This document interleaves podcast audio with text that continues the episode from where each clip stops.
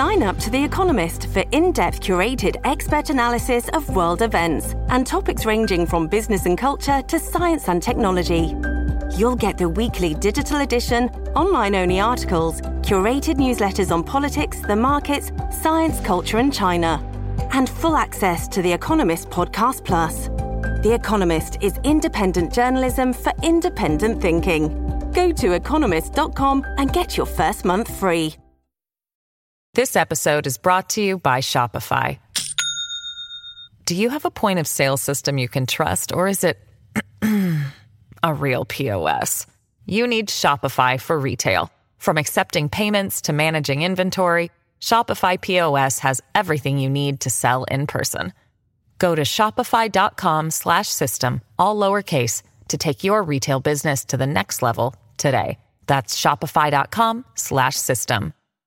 Hello, everybody. This is Marshall Poe. I'm the editor of the New Books Network. NBN listeners like to read books and buy them. So we thought we'd tell you that right now, our friends at Princeton University Press are having a remarkable site wide sale. You can get 50% off books, including ebooks and audiobooks, with the code 50, F I F T Y, at checkout until May 31. You can save some real money on Princeton University Press books. I encourage you to go there and check it out.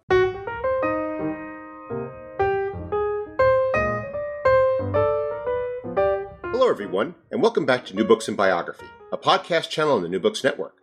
I'm Mark Klobas, your host for the channel. Today I'm speaking with Thomas Schwartz, author of the book Henry Kissinger and American Power. Tom, welcome to the New Books Network. Well, thank you very much for having me on the program. I was wondering if you could start us off by telling our listeners something about yourself. Okay, I'm. Uh, I grew up in Rochester, New York. Um, um, had the privilege of going to some good universities, Columbia, and then a, a fellowship to Oxford, and then I did my PhD at Harvard University, and I've been teaching here at Vanderbilt University in Nashville, Tennessee, for the last 30 years. I'm the proud father of three daughters and a lifelong New York Giants fan. So those are those sum up some of my uh, uh, personal background. What was it that led you to write a biography of Henry Kissinger, and what were some of the challenges that you faced in doing so? Well, I was led to it. I, I had written a review, um, and Louis Masur, uh, the editor at the time of Reviews in American History, told me that he was involved in a project with Hill and Wang um, to do biographies of figures in American history, and the biographies would be designed to teach broader subject. And in this case, he said to me, you, Can you think of someone in American history who would teach the notion of our diplomacy or foreign affairs? So I gave it a lot of thought, talked to a lot of people, and the, the one name that keep, kept coming back to me was Henry Kissinger.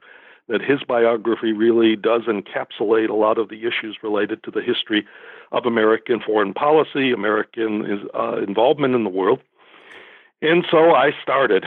Um, the challenge was that Henry Kissinger is probably one of the most documented figure uh, figures in American history. His own memoirs run some 4,000 pages.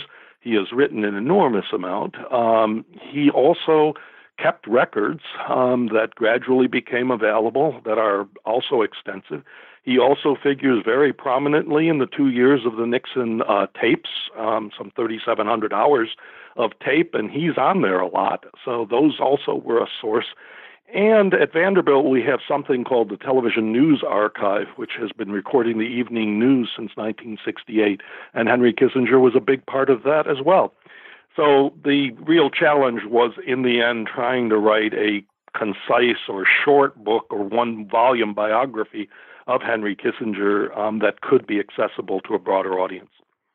It, was thinking it was quite a challenge too, and it was something that because I, I know what you were what you mean about how Henry Kissinger is this very uh, large figure in terms of American foreign policy. And yet it's fascinating to consider that he's only Secretary of State for four years. He is only National Security Advisor for four years. And yet he casts this enormous shadow over really the entire second half of the 20th century.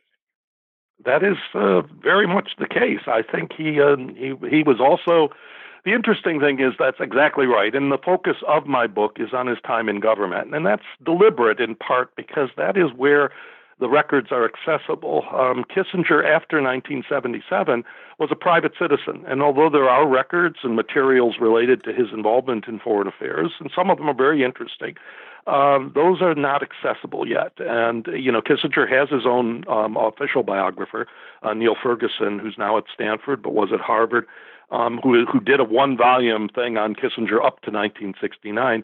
But in effect, um, I had to focus on the period of time in which he was in government. The shadow he cast, I think, is the fact that he was so influential over a large number of those who study foreign affairs and foreign policy. His ability to actually execute that policy became a sort of uh, roadmap to many who tried to imitate it. It also became something that some wanted to avoid, uh, they didn't like. So, in a way, uh, the, the ongoing period after 1977 was a continuing debate about what Henry Kissinger had tried to do in American foreign policy and the different approaches that many took to that. Before we get into that, though, I'd like to take us back to his early years and talk mm-hmm. about some of those formative experiences and how it was that you that he's is able to go from you know a you know career in academia to becoming a uh, shaper of foreign policy directly. What was his uh, what were what was his childhood like, and uh, what was and what was that that you know got him started?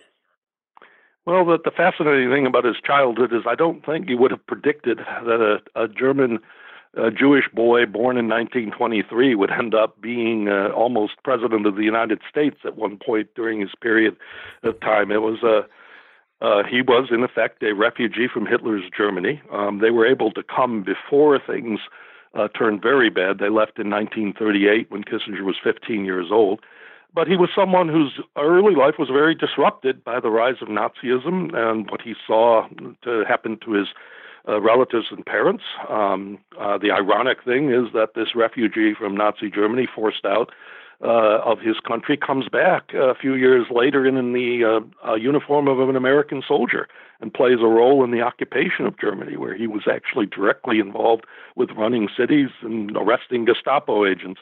Um, his career can't be disassociated, you might say, from the events of the early 20th century, both in terms of what happened to the United States and its involvement in world affairs, and then our relationship with Germany, which was so important, and that played a role then in his transformation and career. And uh, as a result of these experiences, rather than become what he looked like he was becoming when he came first came to New York, an accountant, um, he goes on to Harvard University and studies uh, uh, history and uh, meets mentors who are impressed with him and encourages involvement in a whole range of international activities, uh, taking advantage of both his intelligence and his uh, knowledge and understanding of Germany and Europe. And he rises through the ranks. Um, he attracts uh, the interest of uh, Nelson Rockefeller, the governor of New York, who would become the governor of New York, and um, many people thought would be president, becomes an advisor to him. Uh, then ends up uh, taking a part-time position in the Kennedy, uh, and then later in the Johnson administrations, and uh, basically walks the line between academia and government during uh, his early life. I, I, thought that notion of of mentorship was interesting because you you highlight those key mentorship roles that he mm-hmm. has. You know, first when when he's serving in Germany, then in academia, and then and of course he uh, you know I, perhaps this is a bit of, of, an exaggeration, but he hitches his star to Nelson Rockefeller. Nelson Rockefeller, yes, and and it definitely help, help helps uh, uh, you know elevate his stature. What, what, how, how did he go from, you know, that association with Nelson Rockefeller to, uh, becoming a, uh, con- coming under consideration for a position in the Nixon administration? Well, I think the, the, the involvement with Rockefeller, and I think people have to remember that Rockefeller was such a significant figure. Um, he represented at the time what was a large wing of the Republican Party. It may have disappeared by now, this sort of liberal wing of that party. But Kissinger, Nelson Rockefeller was someone who himself became ultimately vice president, almost became president. Um, he uh, he was a significant figure, and I think Kissinger's role in that led him to be elevated as someone who was close to the center of thinking about American foreign policy. Our uh, we had we had political polarization then, but not of the same type, and there was a center, and, and Kissinger was close to that by being attached to Rockefeller. And Kissinger was willing often to provide advice to Democrats as well as Republicans. In fact, I think sometimes that led to some controversies about his roles uh, at the time. But he, uh, his his basic thinking about American foreign policy was very close to the orthodox views of most of the American foreign policy establishment, and that allowed him I think, to work with Rockefeller and then ultimately then Nixon uh, when he comes into office to see him as as perhaps the senior most Republican foreign policy analyst and to bring him into office. What was the appeal uh, to Nixon to bringing uh, uh, Kissinger in? Was it an attempt to reach out to those uh, Rockefeller Republicans, or did Nixon read Kissinger's writings and find something uh, sympathetic in, uh, in in a lot of Kissinger's thinking? I do think he read some of Kissinger's writings. Um, particularly, I think they actually shared an admiration for French President Charles de Gaulle. Uh, Kissinger, uh, Nixon also evidently had read uh, uh, Kissinger's early work on nuclear weapons. Um, so Kiss, Nixon was familiar with Kissinger, but I think he, he he also reached out to him as a way uh, Kissinger had all of the sort of establishment connections. He was at Harvard University, he was tied to Rockefeller, and this was a way, in some ways, for Nixon to reassure a lot of people within the foreign policy establishment that he was reliable. In fact, uh, I quote, I think, one of the figures uh, uh, of that uh, period, Adam uh, Yarmolinsky, who said, "We'll all th- we'll all sleep more comfortably knowing that Henry is down in Washington with Nixon." Nixon was distrusted by a lot of the Harvard and, and Democratic policy elites and others um, as being too hardline, a cold warrior. Um, even the Russians, of course, also had that feeling about him at, at when he first came in. And uh, I think uh, Kissinger's appointment was a way, uh, a type of reassurance that uh, he would follow a, a, a policy that would be uh, uh, would not be dangerous. Now, the other side of the coin, I think, is that Nixon also rec- rec- recognized in Kissinger someone who could bring foreign policy into the White House that would allow the president to use foreign policy for his own purposes, not uh, defer it to the State Department, which uh, Nixon distrusted and in which he did not thought was dominated by Democrats. And I think he did see in Kissinger's brilliance someone he could use uh, to carry out foreign policy that he wanted to conduct. So Kissinger comes in and he comes in as national security advisor.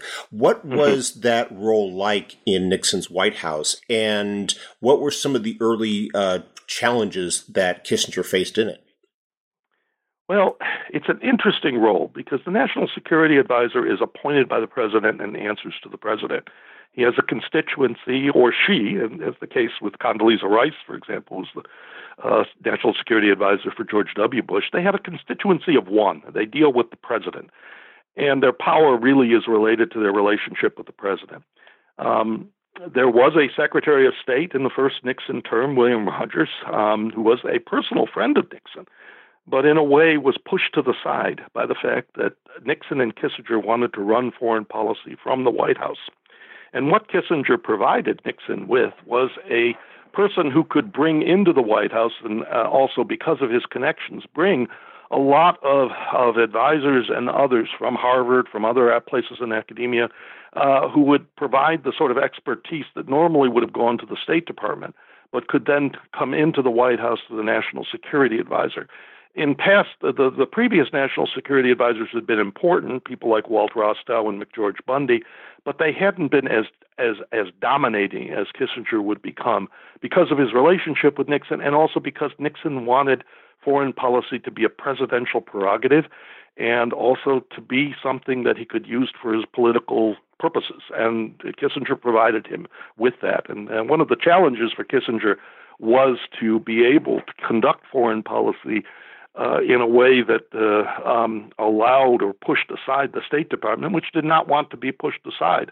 And so there were lots of bureaucratic conflicts, which Kissinger in his memoirs makes clear that he thinks Nixon actually enjoyed because it gave Nixon more power in the uh, position of deciding between advisors. But he, he nevertheless used Kissinger uh, very effectively during his first term.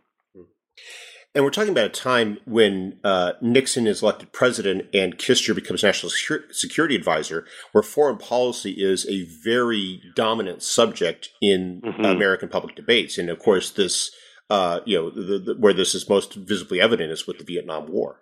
Right, right. And that is when Kissinger and Nixon, uh, with Nixon and Kissinger, and I think you have to keep Nixon in mind here uh, because Kissinger was very much his subordinate during first term. Um, when they come in, they are dealing with the fact that America has uh, half a million men in Vietnam and no real strategy on what to do. and where to go from that. And uh, this had paralyzed American foreign policy. There was no relationship with China. Uh, relations with the Soviet Union had cooled considerably from what seemed to be a, a, a, a, softening because of the Soviet invasion of Czechoslovakia in August of 1968. Um, Americans also had soured of foreign policy. Uh, American public opinion felt the United States was greatly overextended. Americans wanted to come home. Uh, America would later be a campaign slogan, but there was a feeling that the United States was spending way too much on military, more than half of its budget. And we had many social problems. Uh, the assassination of Martin Luther King had led to uh, huge disturbances in American cities. There was a feeling that the United States had not done enough to deal with its racial, um, other inequality at home. And so it was a really challenging time to try to readjust American foreign policy. And that's what Nixon and Kissinger really faced in there uh, when they first started. You also mentioned in the book that there was he had this additional pressure in that he had campaigned on this Nixon had campaigned on this idea that he had the secret plan to end the war in Vietnam. And. And, and, and yeah. there was that expectation that Nixon would be able to achieve this. How does how do Nixon and Kissinger go about uh, addressing the war in Vietnam? I mean, is there a secret plan? Uh, does Kissinger have any ideas to how to end it? Uh, and, and and how the two, how did the two work together in what was not only a very controversial issue, but obviously also a very visible one? Yes, and this is this is I think a, a very difficult one to to wrap completely because it's it's uh, involves so many uh, different issues. Um, I think Nixon did have a, a, an idea of how he wanted to end the war, and part of it was based on what he had observed with President Eisenhower and the Korean War. Nixon was vice president under Eisenhower, and he saw what he thought was Eisenhower using the threat of escalation, even nuclear weapons, uh, to force the Soviets and Chinese to pressure the North Koreans and everyone to come to, to some type of settlement. And I think Nixon thought he could end the Vietnam War by pressuring the Soviets or offering them incentives as well uh, to pressure the North Vietnamese to end the war, and that the possibility of using that type of same technique would go ahead. The problem was the strategic situation had changed so fundamentally from 1953 to 1969 that this really wasn't possible. The Soviet Union was the equal to the United States in nuclear weapons by 1969 when it, in 1953 it had been vastly uh, outnumbered by American power at that time. Um, uh, the Soviets were far more concerned with their rivalry with China than they were with uh, dealing with the United States on Vietnam. Um, and so the Nixon and Kissinger people tried to initially to try to get the Soviets involved, and that, that really failed. The whole linkage idea failed. Um, ultimately, the strategy that came up was really the one from Secretary of Defense Melvin Laird of Vietnamization, of basically gradual withdrawal uh, from Vietnam um, and placing and trying to place more responsibility with the South Vietnamese army, while Kissinger did conduct secret and begin secret negotiations with the North Vietnamese, which I would argue ultimately were fairly futile. The North Vietnamese really were not interested in an agreement at that time. And so, even though I think Nixon and Kissinger came in with the idea that they could by taking various steps, for example, bombing Cambodia and trying to hit North Vietnamese units there in a way that Johnson had not um, they thought, and then eventually sending troops in there, they thought they could end it early, and they found themselves really frustrated and unable to end the war as quickly as they thought they could. You know, Vietnam looms large throughout that first term, but as you also uh, explained, it's far from the only foreign policy issue that uh, uh, Kissinger is engaging in during his time as national security advisor. What were some of the other areas of concern, and what role did Kissinger play in shaping uh, the administration's policy towards those regions? Well, this is uh, in the first term. Vietnam was dominating for the first few, few years, but there were other issues, and this was complicated by the fact that uh, for example, in the Middle East, the Soviets had sent in large numbers of their forces into Egypt, and there was a, a war of attrition between Egypt and Israel. Now, Kissinger was barred by Nixon from dealing with the Middle East, but at the same time, Nixon had encouraged him to deal with the Soviets, and the Soviets were involved there. So it created a messy bureaucratic battle between Kissinger and Rogers over issues in the Middle East, where Kissinger was far more skeptical of any type of settlement that could be reached there, whereas the State Department was pushing for some type of, of a, an arrangement there that would provide uh, a, a, settlement between Egypt and Israel and, its, uh, and other Arab countries. Uh, Kissinger was also uh, brought in uh, to deal with the crisis that developed over uh, Chile and the election of a Marxist president there. Nixon did not want that to go ahead and put Kissinger in charge plans to try to undermine the election of, of Salvador Allende and prevent him from becoming president. Uh, Europe was also an area where Kissinger uh, dealt with the Germans. The Germans were interested, particularly after the uh, election of, of, Chancellor Willy Brandt, wanted to reach out to the Russians um, to try to get some sort of settlement in Eastern Europe which uh, the Nixon administration, both on the one hand welcomed, on the other hand did not want the Germans to get out of uh, the possibility that Germany might be lured by the Soviets in some way of weakening its ties to the NATO alliance. So all of those issues were also part of the early period of the Nixon years where they were trying to balance off, trying to end the war in Vietnam, trying to establish um, a new relationship with the Soviet Union and arms control, and also um, Nixon's interest in some type of opening to China. Uh, but I make the case um, that, uh, on the whole, most of their initiatives in the first period um, were largely unsuccessful or counterproductive, as I would argue with Chile. Um, but that, uh, in fact, uh, the, the Nixon doesn't begin to achieve many successes until um, the second half of his first term. This episode is brought to you by Shopify.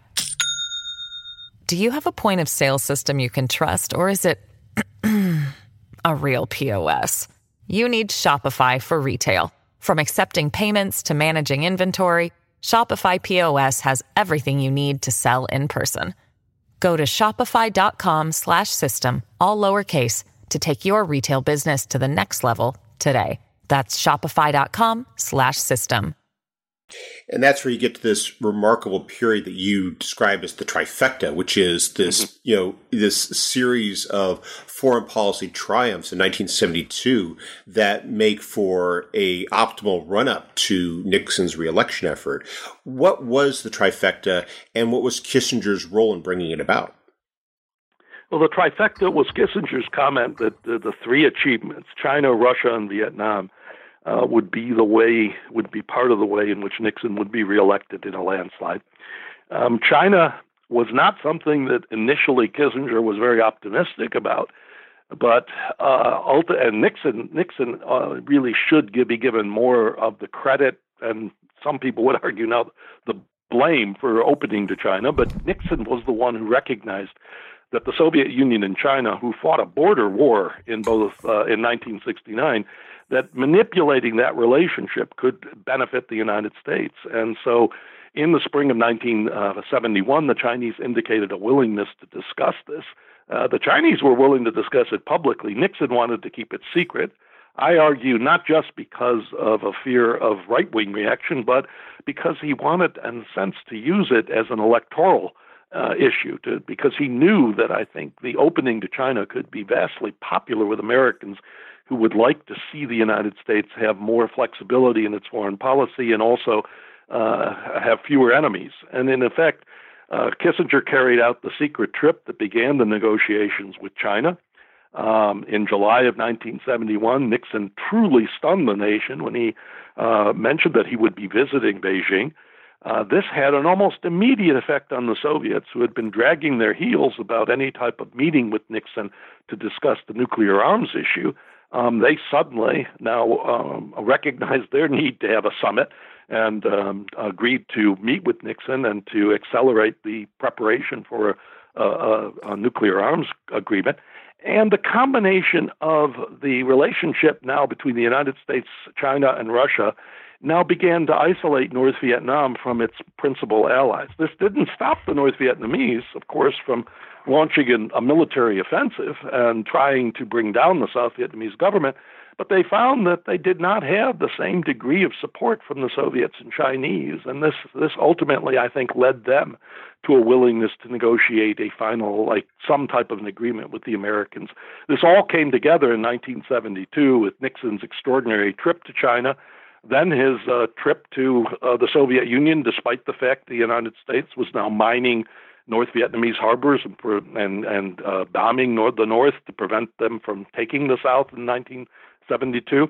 And then um, the uh, decision uh, of the North Vietnamese to drop their demand that the South Vietnamese government be replaced. And uh, Kissinger's famous press conference, uh, the first time he did a sort of public press conference uh, where he said peace is at hand right before the election. So it was the trifecta played a big role both in uh, foreign policy achievement, but also in the domestic political struggle and Nixon's uh, landslide victory.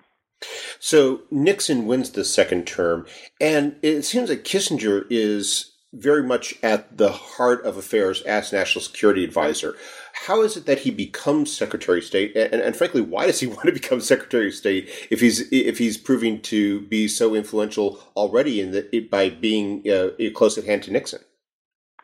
Well, I think um, that that that is that is kind of an interesting question, and I make an argument in my chapter that Nixon and Kissinger, the, the other people have made the case that Kissinger would have been, um, uh, Nixon would have gotten rid of Kissinger in his second term. But in fact, I argue that no, Nixon was planning to use Kissinger again, both in the Middle East and Europe and other places, to continue this policy of having foreign policy success, build up his political strength at home. Uh, then Watergate. And Watergate uh, had this enormous impact, uh, destroying Nixon's political capital in the United States, reducing him very quickly in his popularity. And uh, ultimately, Nixon seized on Kissinger's role uh, as a successful figure and as a extraordinarily popular figure. Uh, Kissinger was one of the most admired Americans in the polls in 1972 and the most admired in 73 and 74. And Nixon seized on Kissinger's role. And Kissinger ultimately wanted, in a way, to have a power base separate from Nixon. As I mentioned, National Security Advisor has only a constituency of one. Uh, the State Department role was far more uh, sturdy in that sense, and Kissinger got both. In effect, he was he's one of the only figures to serve as both National Security Advisor and Secretary of State.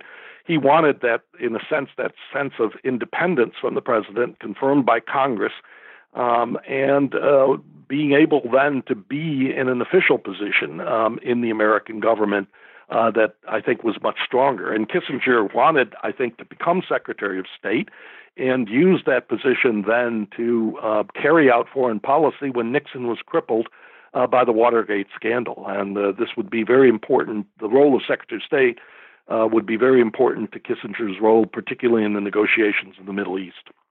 You actually mentioned something that I want to go back and, and cover, which is the the notion of the the, the idea of, of Kissinger's uh, popularity in the country, because this is something yes. that it, it, we don't necessarily we can't we're getting a little bit further away from.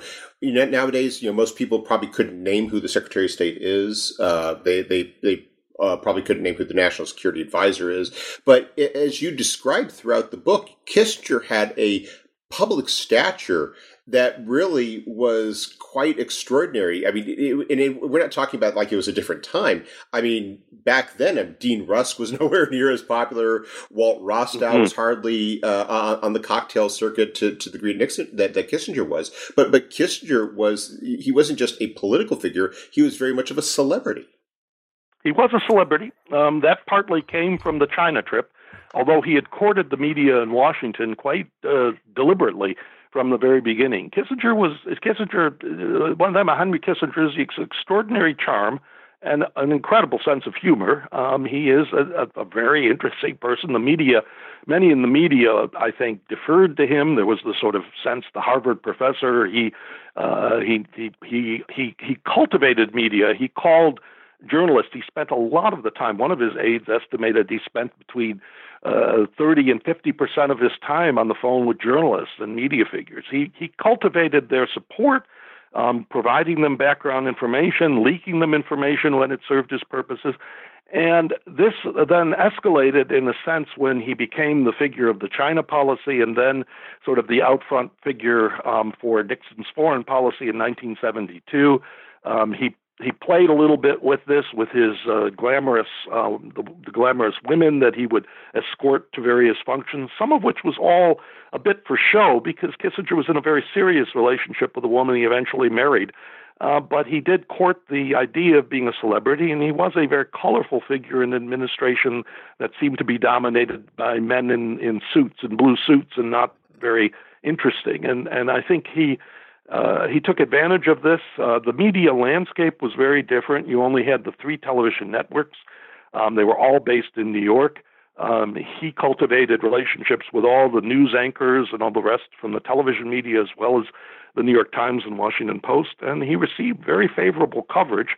Um, and he became a, a, figure of great renown. And uh, as I say, uh, the, the Gallup poll found him at the number one in 1973 and 74. Yet, as Secretary of State, you described that he was facing a lot of more increasingly more intractable challenges. You, mentioned the mm-hmm. Middle East. There's there's also uh, some other issues. Uh, what how uh, what was he uh, doing as Secretary of State, and to what degree did his role change, if at all, once uh, Nixon was replaced by Gerald Ford? Well, I think this is one of the, the areas where I'm trying to. I, I think for a time when Nixon was particularly crippled by Watergate, Henry Kissinger was running American foreign policy. Uh, I call him actually uh, the president for foreign policy, and his strategy in the Middle East, his his uh, efforts to uh, arrange a settlement after the Yom Kippur War between Israel and Egypt and Syria, and to uh, shape a Middle East that was dominated by the United States. That the United States would play the role of mediator, um, arms supplier. The United States would be the dominant player there, and and force out effectively force out the Soviet Union, which had been uh, courting Egypt and other Arab countries during that time. And then this was uh, central. And now, of course, we have to remember that the Middle East was also much more strategically important at this point because of the oil shortage and the oil um, boycott that took place. That suddenly Americans, all Americans, were suddenly affected by the fact that um, there was an oil boycott against the United States. Uh, prices rose 400% of the price of oil. Uh, the energy crisis of the 1970s brought foreign policy home to Americans. So Kissinger's role in the Middle East and his his um, uh, emphasis on it as Secretary of State was also connected very much to concerns that Americans had about the position of the United States in the world and about the American economy and America's uh, viability um, in the energy sector. And so uh, Kissinger played a key role in that. Now, when Gerald Ford comes in, when, when Nixon finally resigns, Ford really had immense admiration for Kissinger. I kind of used the joke that uh, the relationship between Ford and Kissinger could be summed up by the fact that Gerald Ford thought Kissinger was brilliant and Kissinger agreed with him. And, and they basically, that, that relationship was very, uh, Ford really did defer to Kissinger, sometimes to the point at which his political advisors thought was, was bad because it made him look weak. They thought that Ford uh, comparatively did not look like he was in charge of his administration, that he had uh, allowed Henry Kissinger to run his foreign policy, and they, they would later, um, Jimmy Carter would actually campaign on that.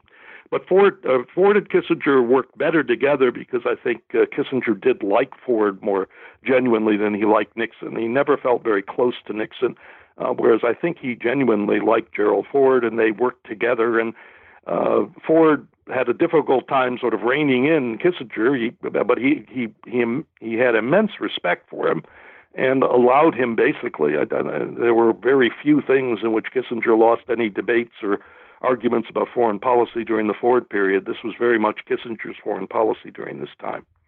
At the same time, though, you uh, are, talk about a lot more bureaucratic infighting. It seems that while Ford admired him more and maybe even backed him more, that mm-hmm. pe- basically people were much more openly gunning for Kissinger. I'm thinking of like you know Schlesinger, uh, yes. Rumsfeld. How, how you're starting to see the, the sense that that you know it, it, Kissinger is no longer someone who is unexpected or uh, or or who is you know able by virtue of of having that you know d- you know heavy access to, to the president to uh, be able to influence things behind the scenes. People can see Kissinger coming now and they prepare for him accordingly.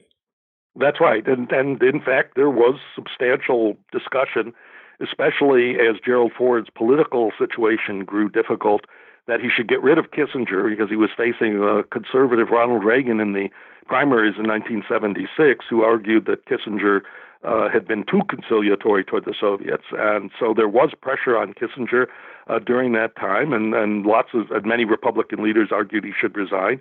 but Ford stuck with him, and um, I think if if Ford had uh, eked out a win in uh, 1976, and he came very close, he would have kept Kissinger as his uh, Secretary of State, because Kissinger, I think he did ultimately think Kissinger's running of American foreign policy was very effective and nuanced and, and creative, and uh, he dismissed some of the uh, more what he saw as nationalistic criticisms by Ronald Reagan and um, arguments that um, he had allowed America to decline.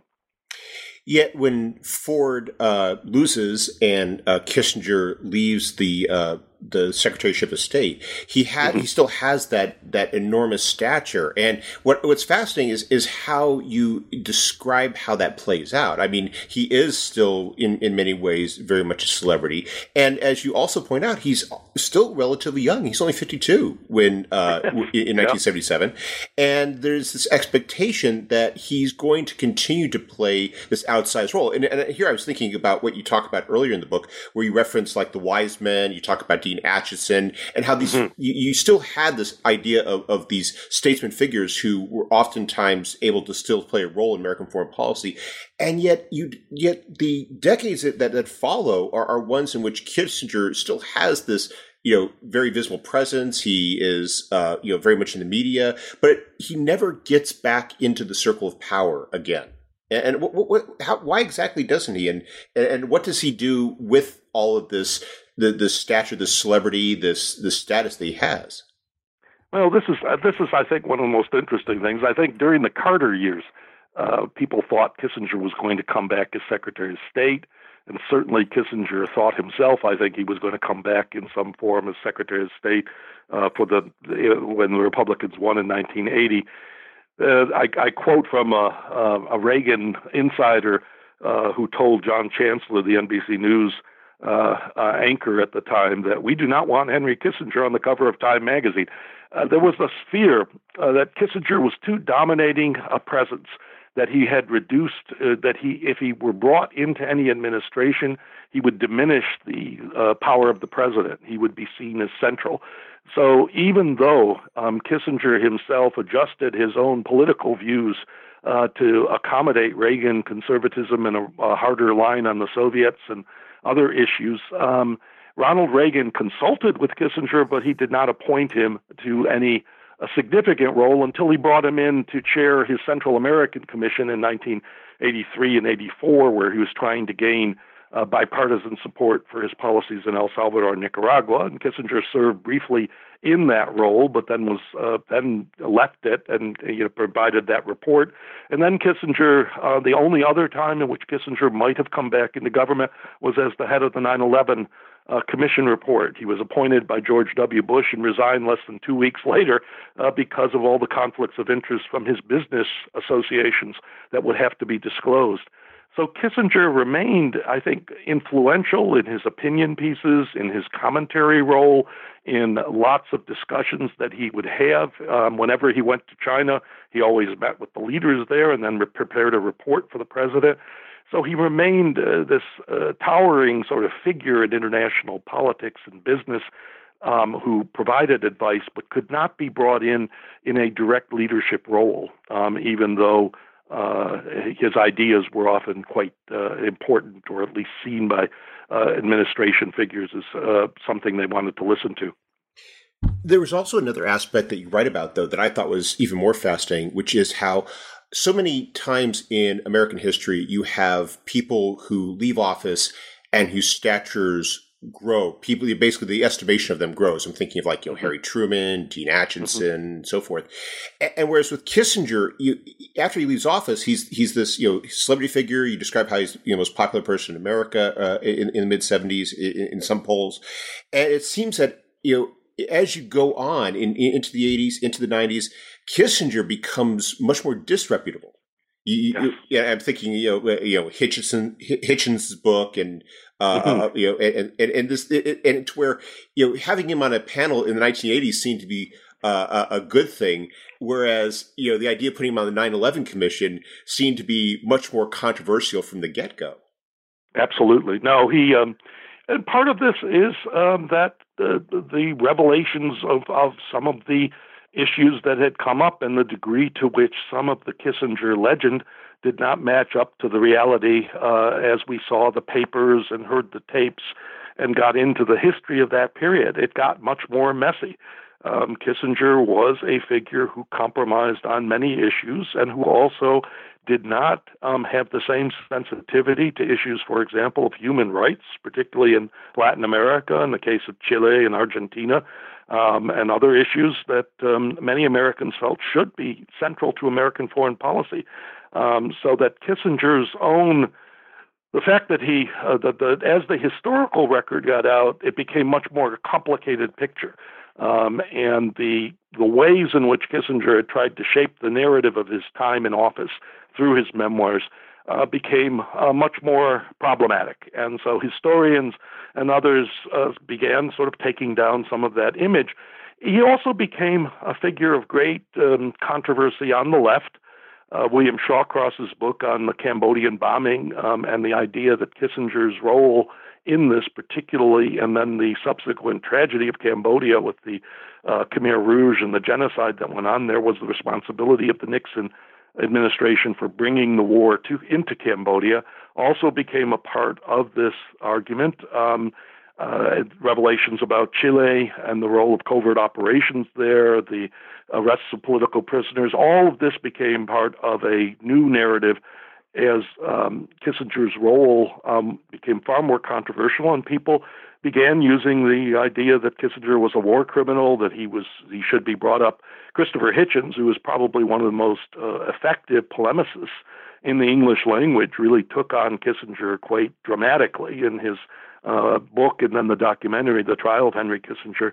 And so it became uh, Kissinger became sort of a subject of uh, intense controversy. I, I make the case here that I think some of this is related to the fact that Kissinger also so personalized his role in foreign policy and so exaggerated, you might say, his own personal control of events and the degree to which he was responsible for things that it was not a surprise that, in a way, people came to think that he was responsible for a, a horrific body count of people who were um, suffered during this period. When in fact, I think the responsibility is far more mixed, and the United States plays a role in some of this, but much of this also is because of events in these countries themselves. Um, so, uh, in a way, Kissinger's fame also became part of the connection to why he became so controversial and so um, uh, as, uh, and was seen uh, so antagonistically by uh, a large number of, of people in the political, uh, politically liberal or on the left.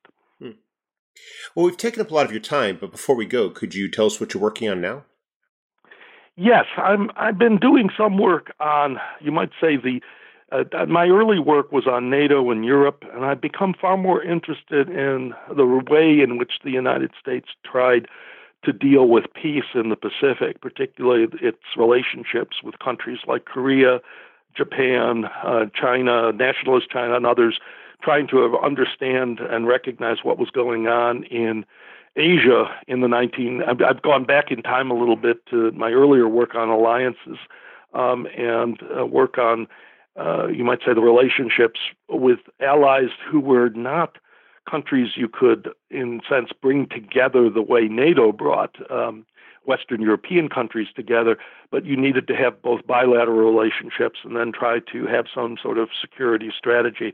Um, it's gotten me into some of the issues involved with um, Korea and Vietnam and the comparison between our relationship with both countries. In fact, I I would like to do a piece on uh, particularly the year 1963, where the Kennedy administration faced comparable political crises both in South Vietnam and in South Korea. We know a lot about what happened in South Vietnam and the overthrow of the Diem regime. We don't know a lot about what went on in Korea, where there was much more of a successful outcome, uh, where the United States was able to persuade uh, the uh, leader there to accept a election and, and to go forth uh, in a democratic path. Hmm. Well, sounds like some very fascinating work and something that could again push the boundaries of what we know. So I look forward to reading it. Thank you. Uh, Tom Schwartz, thank you very much for taking some time out of your schedule to speak with us. Hope you have a wonderful day. Thank you very much.